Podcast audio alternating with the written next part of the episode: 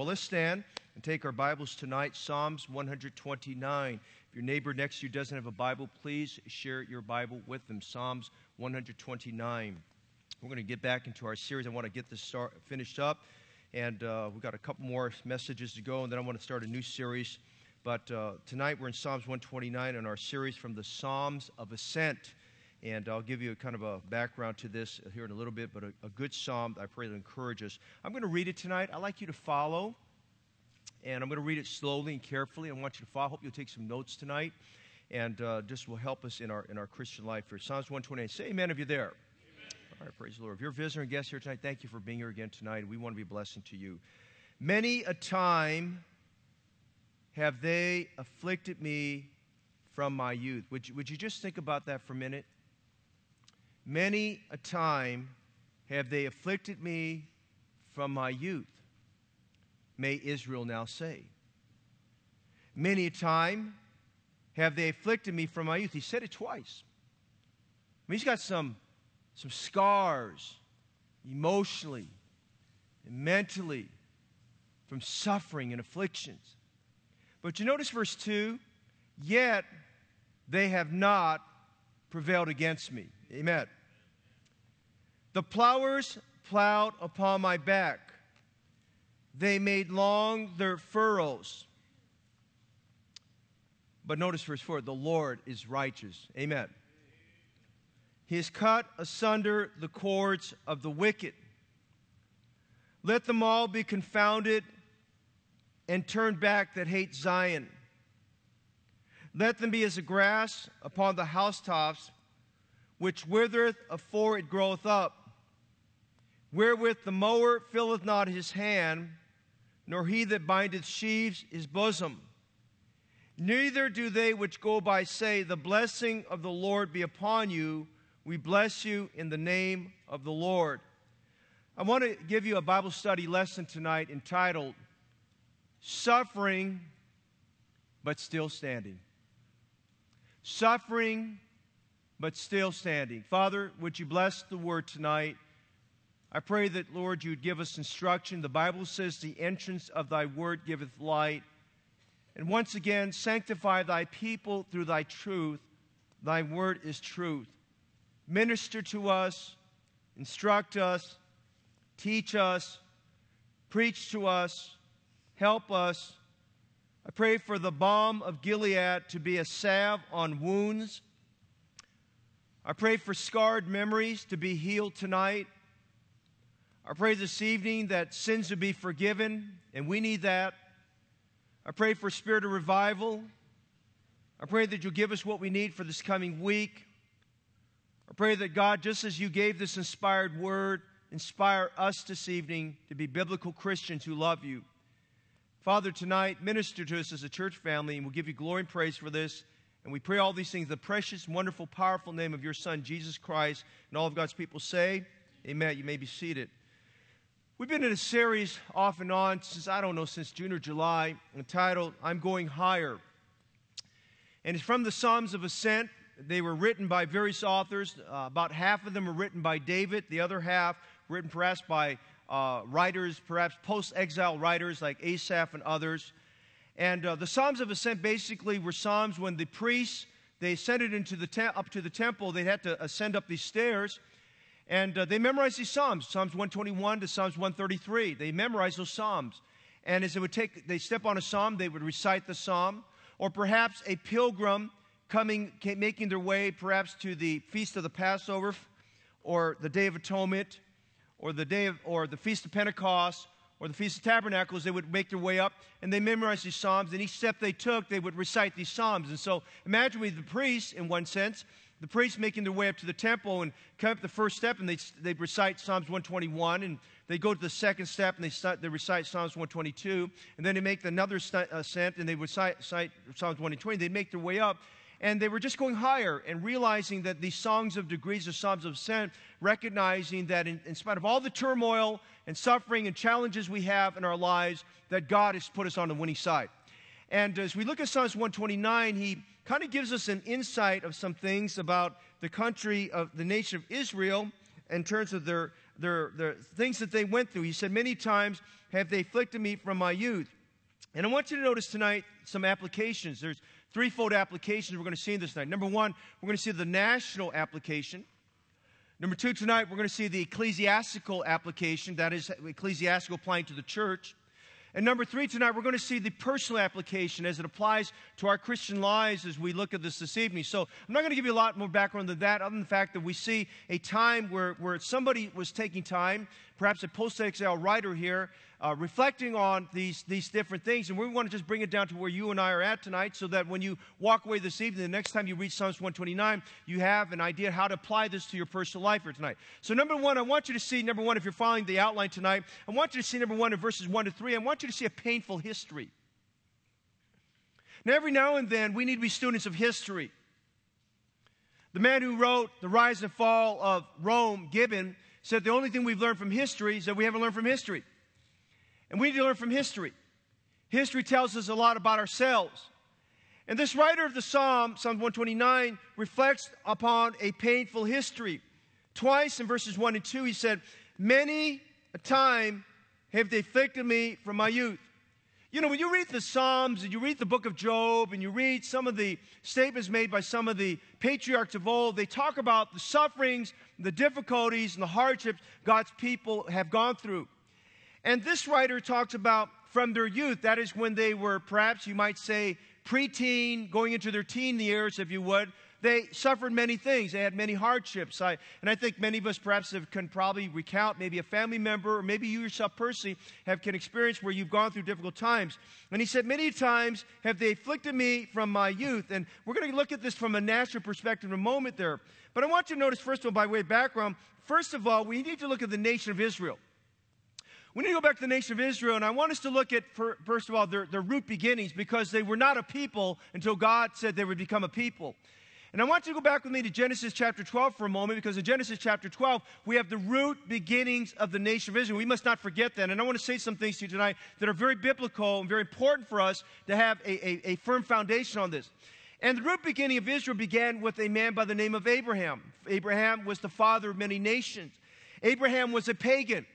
Abraham started out as a pagan. He had his root beginnings in a place called Ur of the Chaldees. He dwelt among the Canaanites. You need to read, you need to read that time when Noah, no, after the flood, when Noah and his son settled there in the land, and pretty much was Noah and his family, and God resettled everything and started everything over. And he had three sons, and they went in different directions. And, and, and, uh, and, and so we find that the Abraham was a descendant of one of those sons, a son by the name of Shem.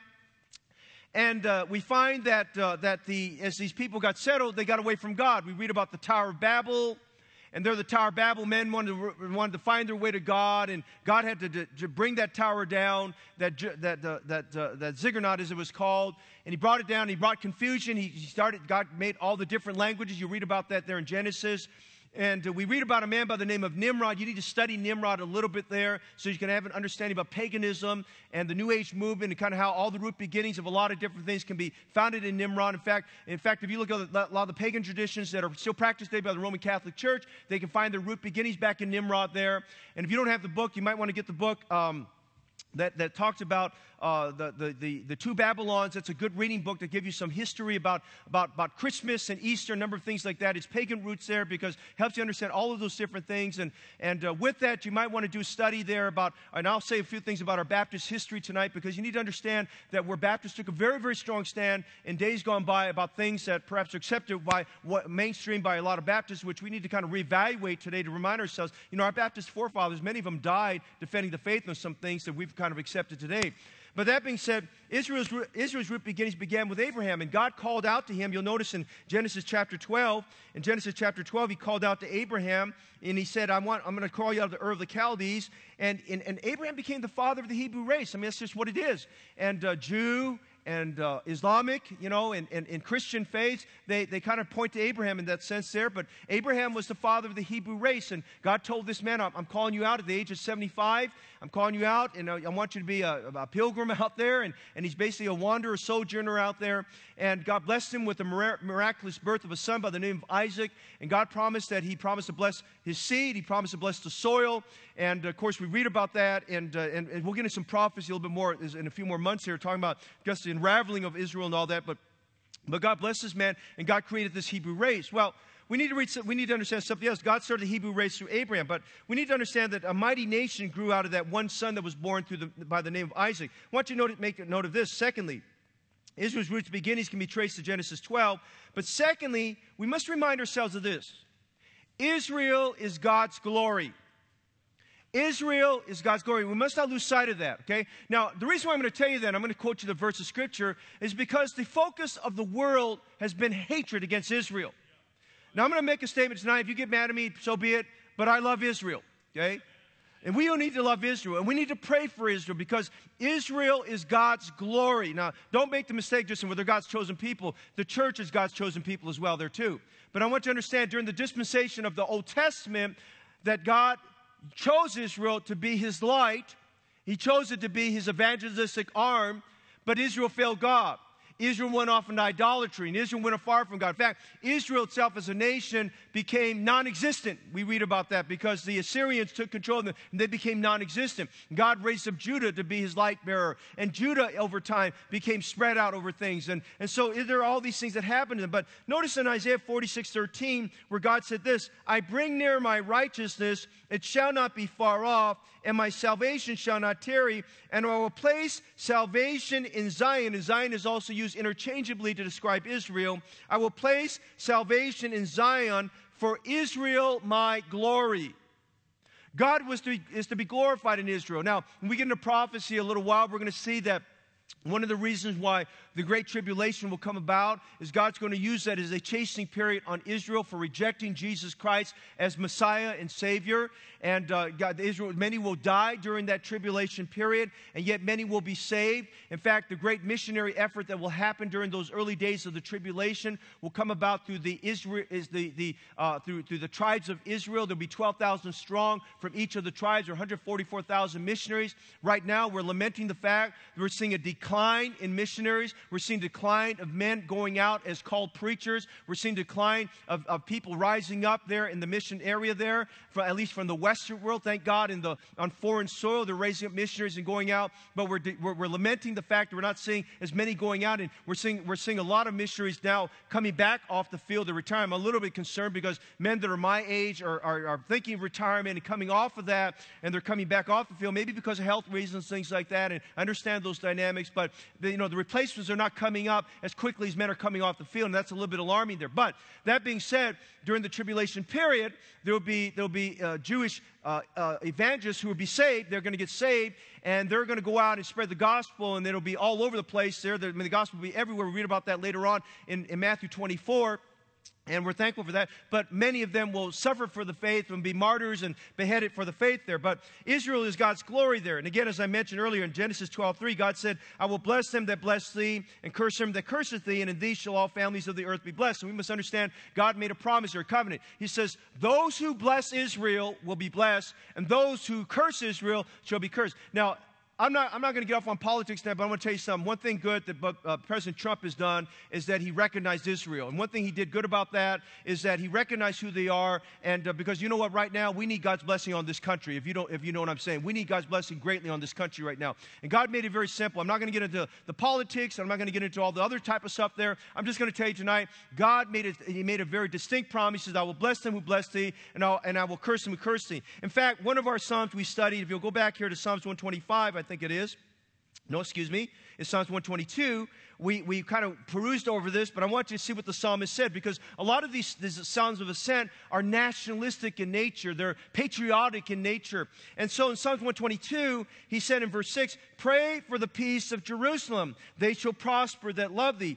Peace be within thy walls and prosperity within thy gates. For my brethren and companions' sake, I will now say, Peace be within thee. And so we need to pray for the peace of Israel. Tonight, I want you to notice back in Psalms 129, with that as a little bit of a background, I want you to notice we see a painful history. The psalmist who's writing this is taking us back and reliving, reliving the horrors and the difficulties and the afflictions that Israel went through. Now, you and I read it, and we somewhat read it impassionately, if I can say that. We don't read it really with, emotion, and we don't really read it with passion of understanding what the Jews went through and things. And he described it so vividly. He said, he said here in Psalm 129, verse 5, he talks about Zion being hated. They were the object of hate. Now, I don't know about you tonight. I don't know about you, but if you've ever, if you've ever been the object of hate, it's not a good feeling. If you've ever been hated by any individual, you've been hated by groups of people, it's not a very good feeling. And uh, this feeling of being despised and rejected of men is a very terrible, terrible feeling there. And um, Israel had felt the, the wrath and, if you would, the rejection and the hatred of nations around them. He goes on by further describing in verse 3 how this affliction, he, he makes a very, very colorful description of this affliction. He, he describes it as plowing the fields. And you have to remember that writing this, that they're, at that time, this was an agrarian society, and uh, they made their living. They did everything. Everything worked off. Everybody grew up on farms.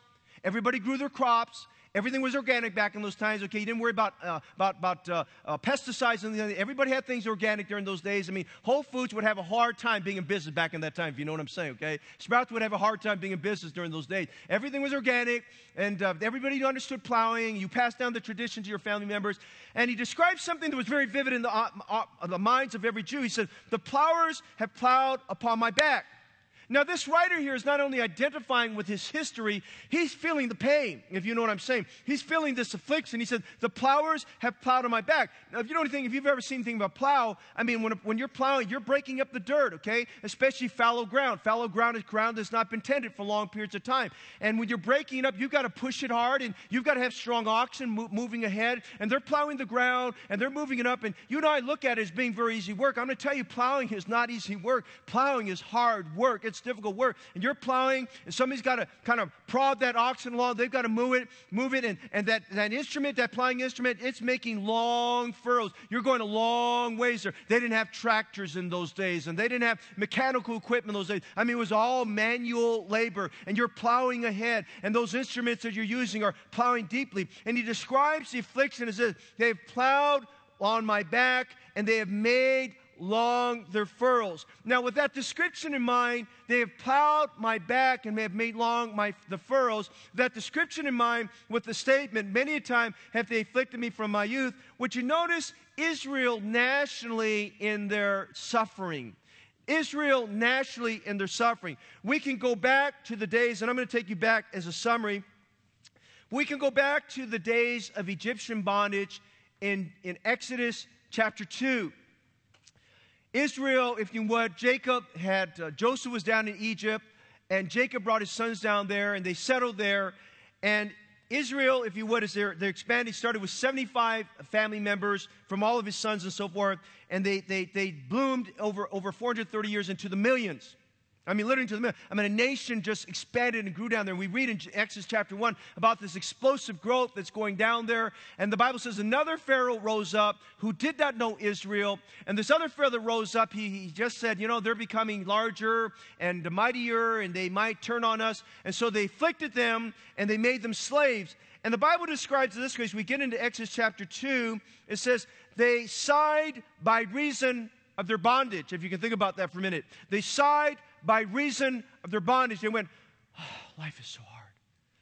That's so difficult. Every day they get up. They sighed by reason of their bondage. And the description that the plowers have plowed upon my back, they made long their furrows, aptly describes what they were feeling because they had no liberties. They were, they were just afflicted. In fact, it was so bad, we read later on during the time of the plagues, when Moses brought the plagues upon them, that, they, that the, the Egyptians made their bondage so hard on them. And then the time came when they got released. Well, that wasn't the end of their afflictions. Later on, they, there would be other enemies. There would be the Moabites. And I take call your attention. You get there right. I forget what chapter it is. I think it's in. Um, I think it's in, between Numbers 20 and 22 there, where we find that Israel's making their journey and they, get, and they have to make their way and they have conflicts with the Moabites. And then we read about the Canaanites there in the mountains. We think of Sihon and Og, who uh, Moses goes to them. He says, Listen, we need to come through your area, but we promise you we won't stop. We won't drink your water. We won't touch your property. We don't want any help. We're not going to bother you. He, he knew these were very hostile Canaanite nations.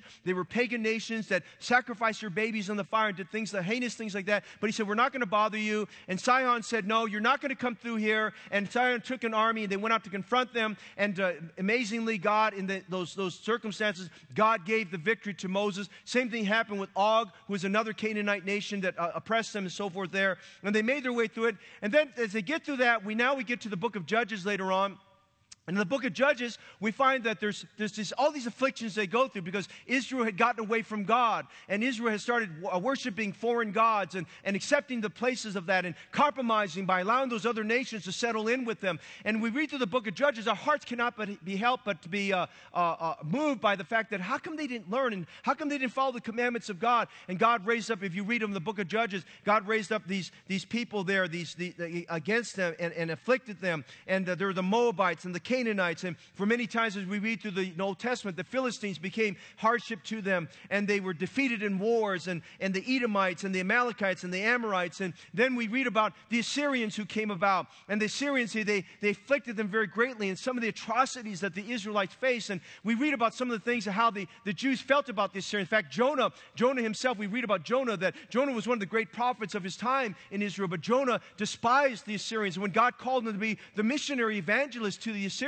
he said, You go to Nineveh and preach the gospel there. Um, uh, he didn't want to do that because he despised them. And I mean, you have to understand the national fervor that they had for their nation was very, very great. And, and to be asked to do something with, the, with a nation that was very atrocious and, and barbaric in their practices against the people of God was something he couldn't stand. And, and yet God worked in Jonah's life and he wound up going back through there. But the description, as we look and read through the scriptures about everything they went through, you can identify with the fact. He said, The plowers have plowed my back. They have made long their furrows They're saying, Listen, we feel the affliction, we feel the suffering, we feel the difficulties going to captivity with the Syrians, uh, with the Syrians attack is, and going to captivity with the Assyrians who attacked us. And then there came along Nebuchadnezzar and the Babylonians who killed their people, who set forts around the city, who let famine come into place. And then those who survived that, they took many of them into captivity. And for 70 long years, Jews were down in captivity down in Babylon. And, and you can understand what they're saying. They made long our furrows. And then you read later on, as, they, as the 70 years captivity is over, and the Medes and Persians come into rule. And we find this about world history there. The Medes and Persians come into rule and they start to settle back there. Well, we read later on, we go to the book of Esther. And in Esther, we read about even though things were pretty calm under the, for the most part, with the Persian kings, there was a man that was raised up that hated the Jews. His name was Haman. And Haman was a, was a Jew despiser. And Haman was a man who traced his roots back to, back to Amalek, if you remember that. He was an Agagite. And Haman, he hated them. And he hated, he hated Mordecai there. And you see this seething hatred coming out of this man there. And then we read about him, and then we read later on as they get through that, we have the Babylonian captivity, and we have the Medo Persian captivity. And then following that would be the Grecian captivity that was led by Alexander the Great. But after that, at, towards the tail end there, Alexander the Great, he, he, he, he died at a young age, at about 30, 31 years of age there. But uh, after him, he had some generals, and we read about this in the prophecies of Daniel there, that one of his generals that went off went, was, was a very hateful man against the Jews. And, and even though he's not mentioned in the Bible, the deeds of this man are prophesied there. And his name is Antiochus Epiphanes, if you know anything about that. You never want to forget the name Antiochus Epiphanes.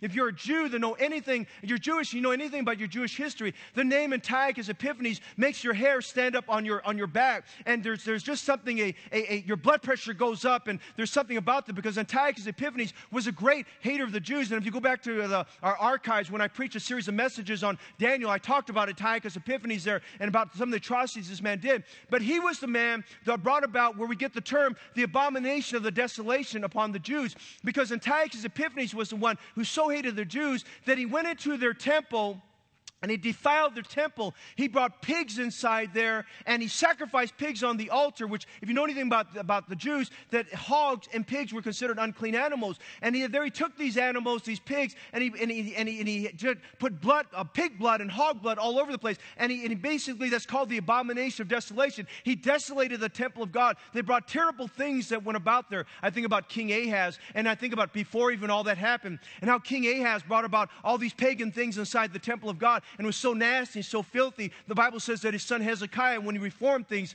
Hezekiah went in there and it took them, it took them several days to clean out all the junk and the filth that was in the house of God because the house of God had been cleaned up. I mean, the Jews had been facing persecution, and the, the Jews had been facing physical assault, and the Jews had been facing uh, just people running them down and tearing them apart. I think about Nehemiah during the time of the Persian rule. His three friends, we talked about this last week, those three men that were friends, but three enemies were against him Sanballat and Tobiah and Geshem, the Arabian, those men that were against him. And if you read Numbers chapter, if you read uh, Nehemiah chapter 6 there, Nehemiah talks about that just the, the feeling of pressure and the intensity and the stress that we're going through. And he said, Lord, you've got to help us there, Lord. And we're going through a tough time. I mean, the description here, many times have they afflicted me. All through their history, they were afflicted people.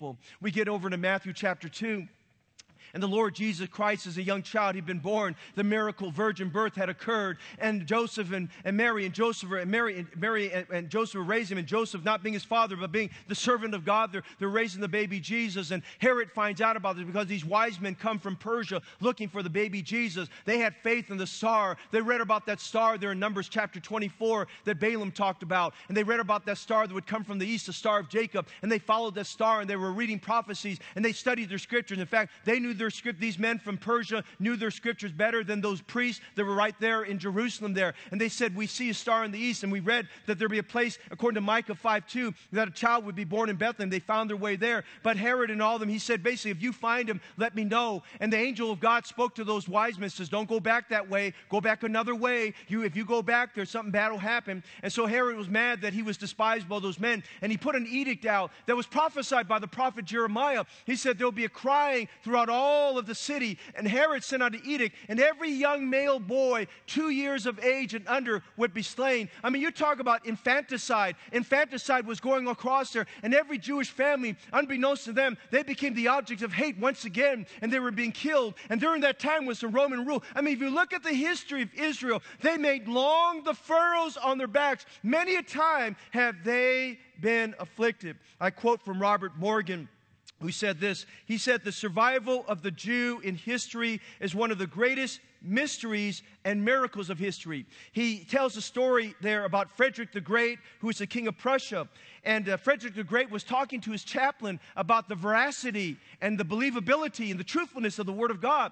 And uh, Frederick had come under the influence at that time of Voltaire, that French philosopher. He came under the influence of Voltaire, who was an infidel and an atheist and who was hateful of God. And during those days that Voltaire was just a great enemy of God, you might have called him a mini antichrist back in his day there because he denied the existence of Jesus Christ and he denied that Jesus Christ was the Son of God. And he said Christianity would be stamped out. And so Frederick, like many people in those days in the European countries and across the Russian area there, they were reading the writings of Voltaire and they would read these writings and would say, oh, maybe he's right about that. And so Frederick was speaking to his chaplain. He said, How do you know? How do you know that this is true? How do you know this existed? And there, while they were talking in the king's courtroom, Frederick the Great's courtroom, that, that, that, that man, that, cha- that chaplain pointed, he said, See one of your men over there? That man's a Jew. You look at that Jew over there. Just the history of the man points to the fact that the Jews are a walking miracle. He said, You look at that man. I'll tell you why they're true, and I'll tell you why the Bible's true, and I'll tell you why the Bible's real, and I'll tell you why you can trust the Bible. Just look at that Jew over there. They are a walking miracle. Listen, if you've got some skeptical ideas and thoughts about the Bible, I challenge you, study the history of the Jews. You cannot come to one, any conclusion except one thing the Bible is the Word of God. You study world history and correlate what's in world history to what has transpired. You can only come to one conclusion the Bible is the Word of God there.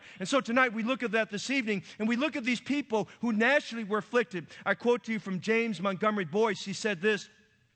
The Jews are the longest enduring distinct ethnic people on the planet. They have been slandered, hated, persecuted, expelled, pursued, and murdered throughout their long existence, but they have survived intact. In fact, many are now back in their own traditional homeland of Israel. They're a brilliant, talented people, but survival has been their chief achievement. All of us are alive and know about the, about the atrocities of Hitler against the Jews during World War II. They made, he made long the furrows on their back. Millions of Jews put in those gas chambers and gassed and put to death. I mean, you think about those atrocities. No wonder the psalmist, both looking back and yet prophetically saying, Many a time have they afflicted me from my youth, from those very early days as a nation starting out. Many a times have they afflicted me. Many a time have we gone through the ringer. Many a time have we suffered. Many lives have been lost. Many have been martyred. Many have been killed. Many babies have been killed along the way. They have made long the furrows on our back there. Then I think about tonight, the most famous Jew in history, about our Lord Jesus Christ. In Isaiah 53 is the descriptions given about the Lord Jesus Christ. He was wounded for our transgressions. He was bruised for our iniquity. The chastisement of our peace was upon him, and by his stripes, by his furrows, we are healed.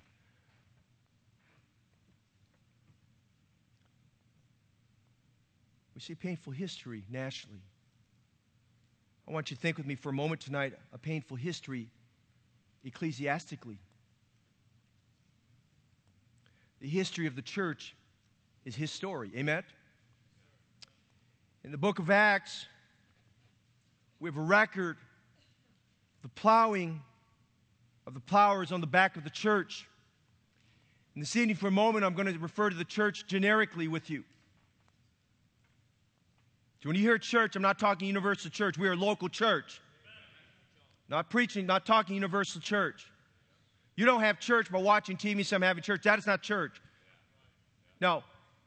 People watching by live stream because they're ill and sick and things like that. That's the only means by which they hear the preaching of the Word of God. Thank God they still, they still are tithers and belong to a local church. I think of a family right now that lives probably driving wise three hours from here that still sends their tithe, their faith promise missions offering to our church. Glory to God. Amen.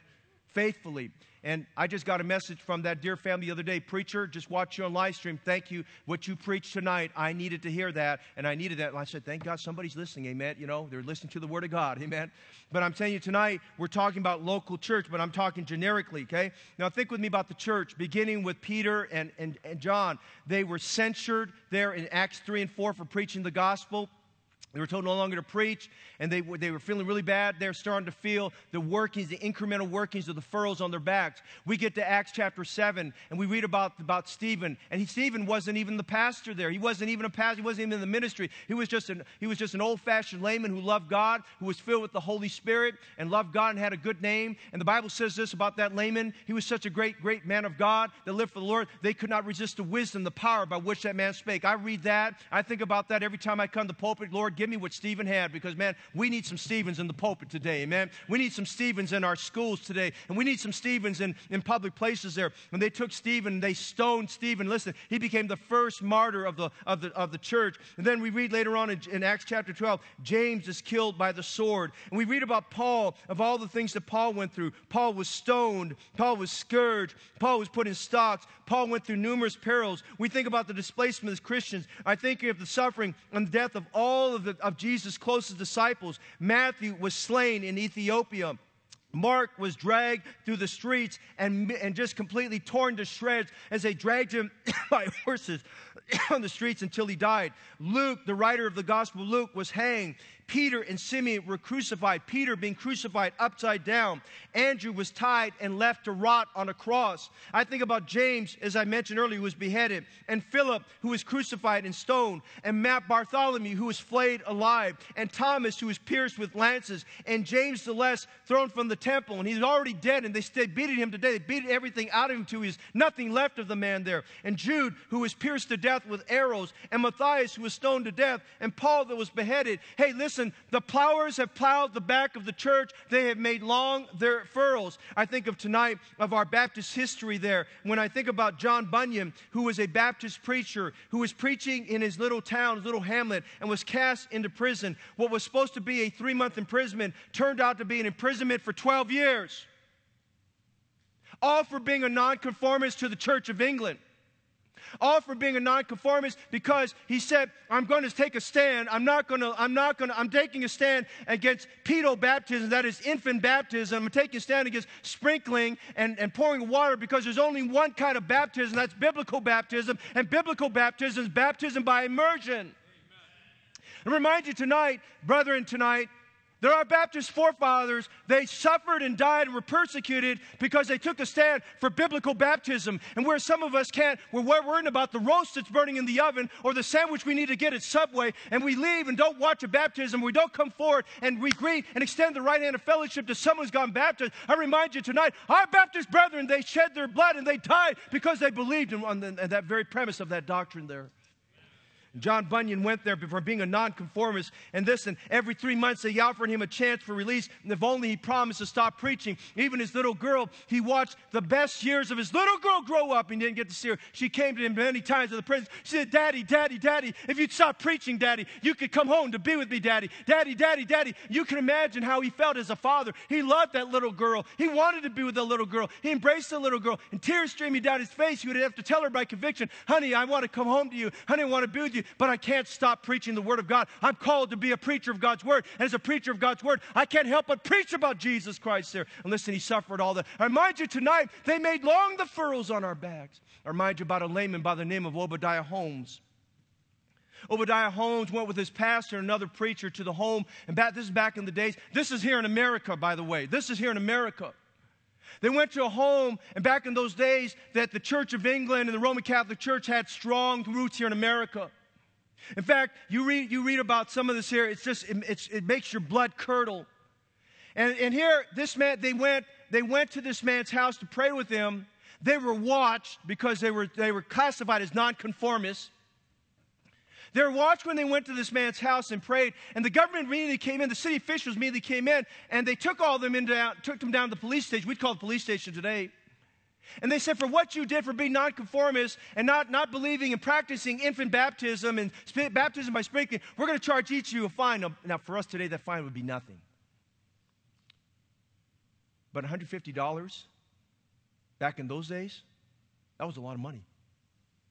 And the two preachers, they accepted the, they accepted the fine, they paid it. Obadiah Holmes, he, he wasn't critical of his preachers, but he said, Sirs, he looked at those police officers, government officials. He said, Sirs, I want you to understand something. I didn't do anything wrong. I'm not paying a fine. They said, Sir, you pay that fine, or we're going to take you outside. We're going to whip you to death. He said, I didn't do anything wrong. I'm not going to pay that fine. He said, Listen, I know what I believe, and I'm not changing my belief. If I pay that fine, I'm basically consenting to you that I'm wrong in my belief. Now, what those men did, that's their business. But for me, I'm not going to, have on my memory and on my grave the fact that somebody's thinking that I compromised by paying a fine. They took that man, I'm going to read you what they did. They took Obadiah Holmes out, out, out there to the, out there. They stripped him down to the waist. They whipped him with some kind of a flogging instrument. They called it a special whip. Listen to this until the blood ran down his body, then his legs, until his shoes overflowed with the blood off his back. They say the record goes on to say that his body was so badly gashed and cut that for two weeks he could not lie down, so his body could, uh, could touch the bed. His sleeping had to be done on his hands or his el- elbows and knees. They made long the furrows on our back. There's national, we think of the furrows nationally, and we think of the furrows ecclesiastically. But I want you to consider with me for just a moment the personal sufferings. Maybe tonight, maybe tonight, some of you here can identify with the statement many a times have they afflicted me from my youth. Nobody knows but you. But maybe you grew up in an abusive home verbally, maybe physically. And you're trying to put it behind you, but they've made long the furrows on your back. Maybe you're the only one saved in your family. You're trying to take a stand for Jesus. They despise you, they leave you out of things, they don't include you, they override anything you say, they call you weird. They think you're aberrant. They say all these things about you. They have made long the furrows on your back. Maybe you're at work and you're trying to be a witness and you've been censured for giving a gospel tract out. Or like they're doing the training these days, as one of our church members just sent me, the training these days is that you got to be all inclusive in, in, your how you do things. You can't say anything that if you have a personal conviction against what's going on with LGBTQ and all that kind of stuff there, if you say something by your conviction biblically, what the Bible says, you, you, you you lose your job. They make long the furrows on your back. I mean, that's the, this is the world we're in. I mean, you think about all those things. I mean, I, my heart goes out for our young people today who try to give a gospel tract out. And we've had several students, they've given gospel tracts out, and they've been censured by, their, by, by fellow students as well as the teachers for giving gospel tract out. Now, when I hear that, I want to get CLA involved so badly on that. I want to just get in and make a ruckus on all that and, and get involved with that because I tell you, that, that just bothers me to death. How, why is it everybody else can promote their things? We can't promote the gospel of Jesus Christ. Come on. I mean, I'm just saying today, you know, what's going on here? I mean, but that's what's going on. They've made long the furrows on our back. Maybe you're trying to live for God, but even your family and friends, even friends inside the church may feel like you're not really, you're really doing the right thing and they're making fun of you and, and all of those things. And, and but I remind you today, Jesus said, Paul said this, they that will live godly will suffer persecution. I'm just saying tonight, we see a painful history. Many times have they afflicted me from my youth. Now, there's a painful history, but I'm thankful tonight there's powerful help. Amen? And I look at verse 3, and he said in verse 2 here, and he says here, Now, many times have they afflicted me from my youth, yet they have not prevailed against me. Isn't that wonderful? He said, Now, they've, they've made the furrows on my back, and I've got some scars to show it, and I can't hide those scars, but they haven't prevailed. They haven't won over me. They haven't beaten my spirit. They haven't defeated me. They haven't proved to me that God is dead because God is not dead. They have not shown that God that God is not involved. They haven't they haven't they haven't put in my mind that God doesn't love me. He says, "Yet they have not prevailed against me." He says, "They can't win over me. They can't prevail because the God of heaven and earth, the God who's almighty, the most high God, the Lord of hosts, the God of our salvation, the God who's faithful is on my side. This is what we say tonight. They can't prevail because I'm on the winning side with Jesus Christ. Genesis 32, 28, would you listen about Jacob? And he said, Thy name shall be called no more Jacob, but Israel. For as a prince hast thou power with God and with men, and hast prevailed. Now I want you to think with me about Othniel, whose name means lion of God. Judges 3.10, And the Spirit of the Lord came upon him, and he judged Israel, and he went out to war, and the Lord delivered, I'm not even trying to pronounce his name, amen, the king of Mesopotamia into his hand, and his hand prevailed against him. Notice what it says about David as David went to battle against the giant Goliath in 1 Samuel 17, 50. So David prevailed over the Philistine with a sling and a stone, and he smote the Philistine and slew him. Would you notice Acts chapter 19 as the gospel is being preached down there at the church in the city of Ephesus, and the word of God is spreading throughout all of Asia Minor at that time. That is what we know today as modern day Turkey. I want you to understand there was such an avid gospel witness, there was such a fervor, there was a spirit of revival going on in that area of Asia Minor, Turkey. And the Bible says in Acts 19 20, so mightily grew the word of God, and the word of God prevailed. And then it says of, of, of all the prevailings, I'm reminding you tonight of Revelation 5 5. And one of the elders said unto me, Weep not, behold, the lion of the tribe of Judah, the root of David. Praise God, that's Jesus, has prevailed to open the book. Amen. Hey, you listen tonight, you may have long furrows on your back, and you may have scars to show the afflictions, and you may be suffering, but you can still stand. Amen. You can still stand because Jesus, the lion of the tribe of Judah, over overcame the lesser lion who walks about roaring who may devour because Satan cannot defeat our Jesus. And Satan is not more powerful than our Jesus. And the world is not more powerful than Jesus. And it doesn't matter what the world does. Jesus is all powerful tonight.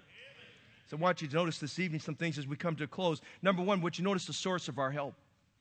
In verse 4, the Bible says, The Lord is righteous. That's all you got to know tonight, amen? You just got to know the source of our help is in Jesus Christ. The source of your help is not self help. The source of your help is not a 12 step remedy. The source of your help is not some Christian psychologist. The source of your help is not finding out on the internet what the latest guru on the internet say. The source of your help is someone who is righteous, and that someone is our Lord and Savior, Jesus Christ. He said, The Lord is righteous. Why is He righteous? Because Jesus has already won the battle for us. Why is He righteous? Because Jesus is sinless. Jesus without sin. He became sin for us, which knew no sin, that we, he might be, we might be made the righteousness of God in him. So think with me tonight. Jesus is righteous because he does not forget our work of faith and labor of love. Jesus is righteous because he will not allow us to fall in the evil day. Jesus is righteous because he takes the right side. Jesus is righteous because he forgives us of our sins and cleanses us from all our iniquities. Jesus is righteous because he's for us and not against us. Jesus is righteous because he shows himself strong when we put our trust in him. Jesus is righteous because he said he will smite his enemies on the cheekbone. Jesus is righteous because he prays for us that Satan will not sift us as wheat. Listen, tonight, we're going about out with an insecure heart and we're wondering, will the pastor be there? And we're wondering, will my daddy be there? And we're wondering, will my mama be there? And will my grandfather be there? And will my youth pastor be there? And will the sponsors be there? And will my college sponsor be there? Will they be there? Bless God tonight. If they're not there, Jesus is always there. The Lord is righteous. Get your mind wrapped around your heart wrapped around fact Jesus is righteous and Jesus is holy. He listen, he makes everything right. It may not look right right now, but he makes everything right. He turns it all around. What shall we say then to these things? If God be for us, who can be against us? I want you to notice the source of our help, but notice in verse 4, would you notice the strength in our help?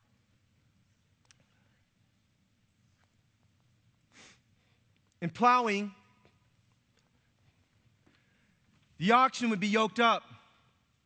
Get it in your mind. The oxen are yoked up.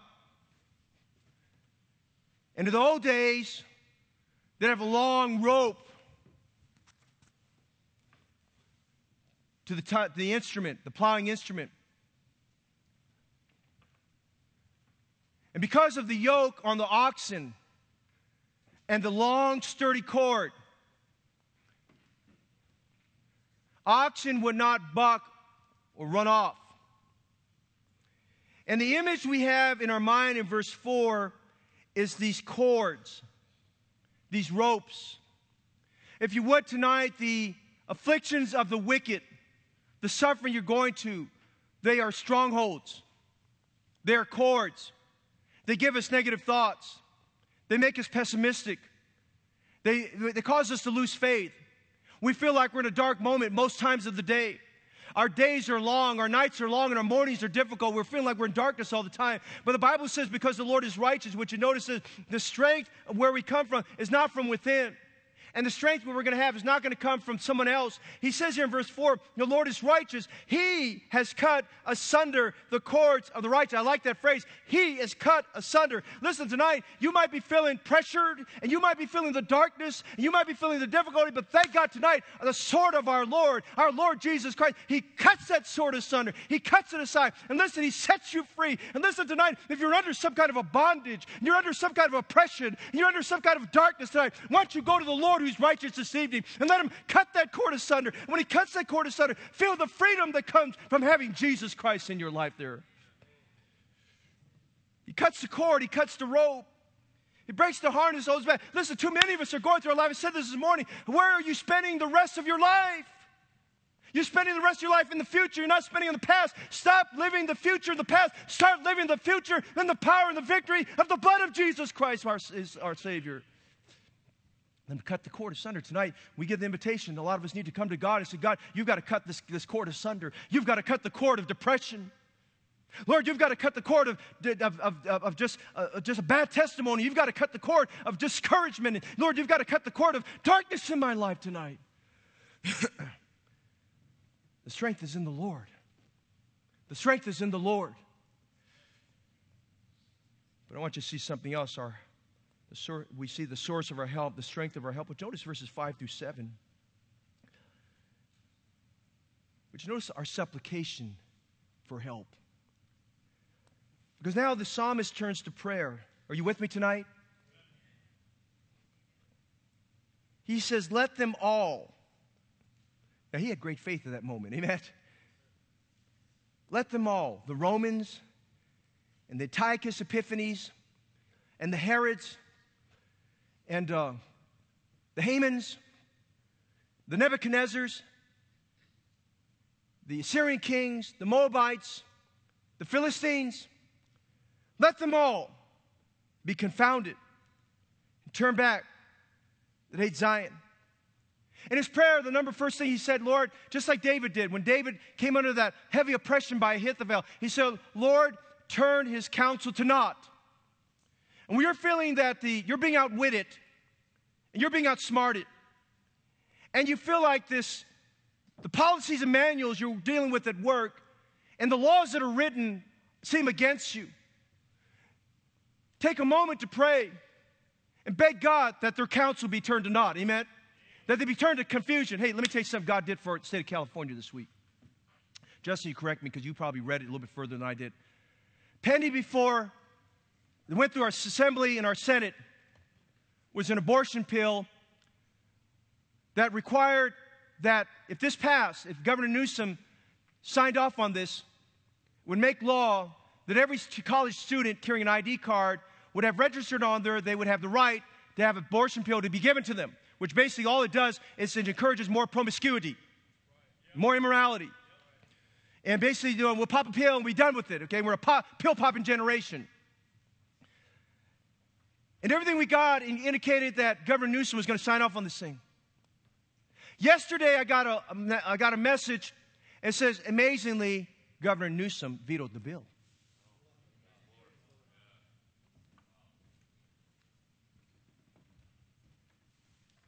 Woo!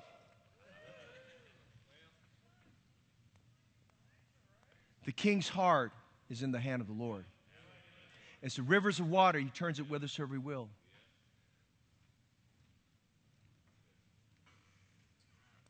Let them be confounded.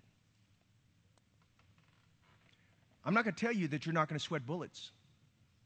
And I'm not going to tell you you're not going to cry. And I'm not going to tell you you're not going to have a sleepless night, but I will tell you God's still on the throne. And I will tell you, God can overthrow those things and God can turn their confusion to naught. I wish I had time to tell you some personal experiences where God has turned the confusion to naught. Notice something else he says in verse, verse 6. Let them be as a grass upon the housetops, which withereth before it groweth up. Now, in those days, I, I, didn't understand, so I got into it a little bit. Then I went to visit a church member recently, and, and it just kind of all came together here. in addition to the Jewish people, uh, uh, agrarian people, are very, very resilient about what they do, very creative and resilient. And they just didn't have the fields where they plowed and they planted things. Wherever they had available space, they would grow things. And if you would, they're just having the green thumb, they, they would put, you know, trays and, and dirt and they would grow things on, their, on top of the roofs. And they would grow there.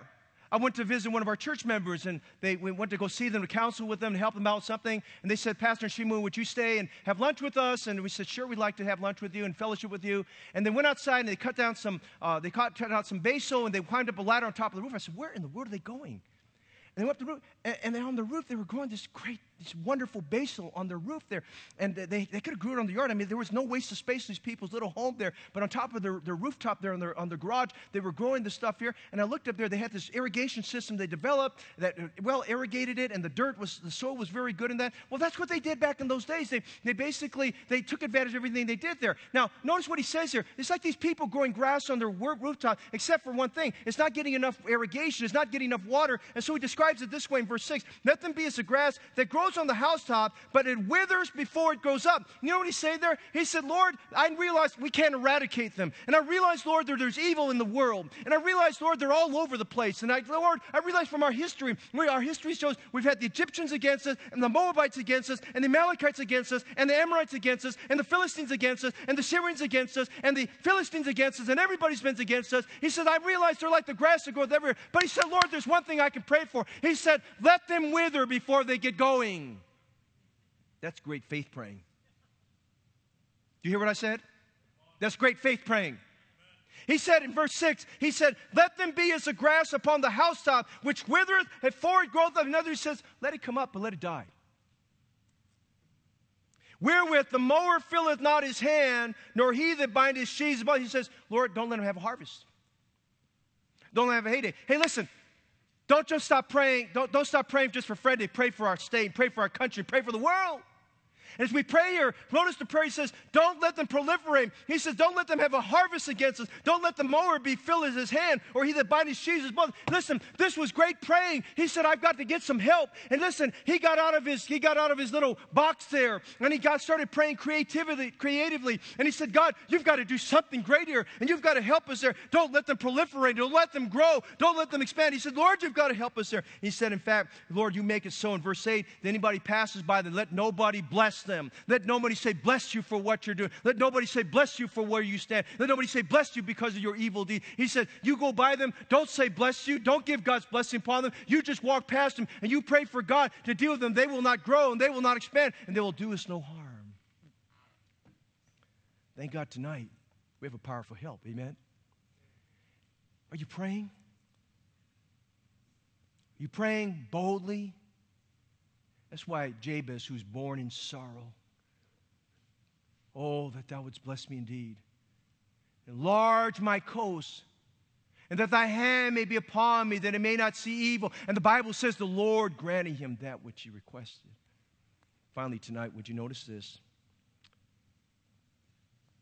Oh, before I do that, I'm going to say this to you tonight. We will face afflictions many times and have the scars of the plower plowing our back. But remind yourself in verse 2 yet they have not prevailed. You might be beaten, but you're still blessed. You might be weeping, but joy cometh in the morning. You might be buried, but bless God, you're going to rise again. You might feel forsaken, but you're not forgotten. You might be persecuted, but you're not forsaken. You might be pressed, but bless God, you're not pinned. That's a wrestling term. He says, You might be knocked down, but you're not knocked out. He says, They might take your body, but bless God, they can't have your soul. You might have a cross, but bless God, there's a crown. Amen? Hey, listen, you might be suffering, but you can still stand. You can still stand.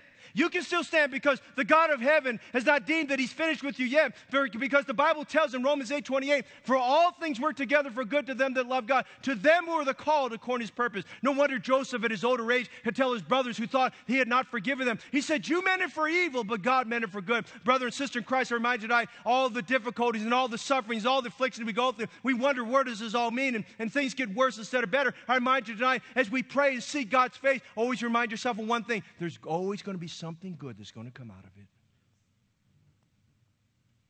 Many times have they afflicted me from my youth, may Israel say, yet they have not prevailed. One last thing, we're done tonight. We see a painful history, powerful help. But would you notice this this evening as we close? Would you notice a profitable harvest? We see a painful history, a powerful help. But think with me for just a minute where this all goes.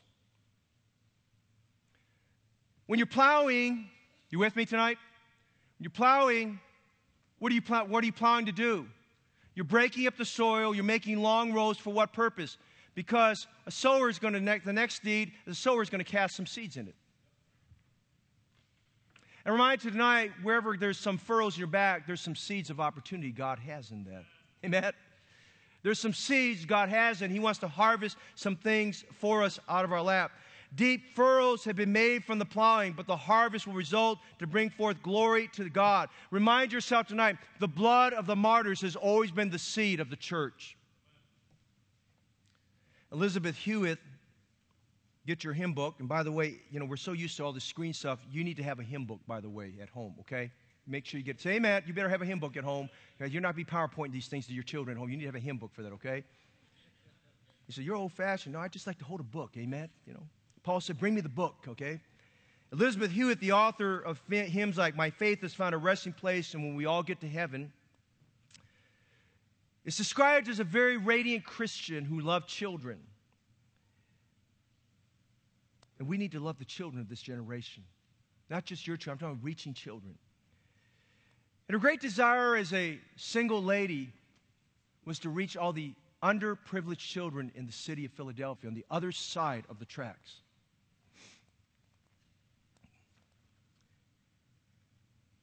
When she's 35, she went to an area that she was familiar with, this new group of kids that she's ministering to.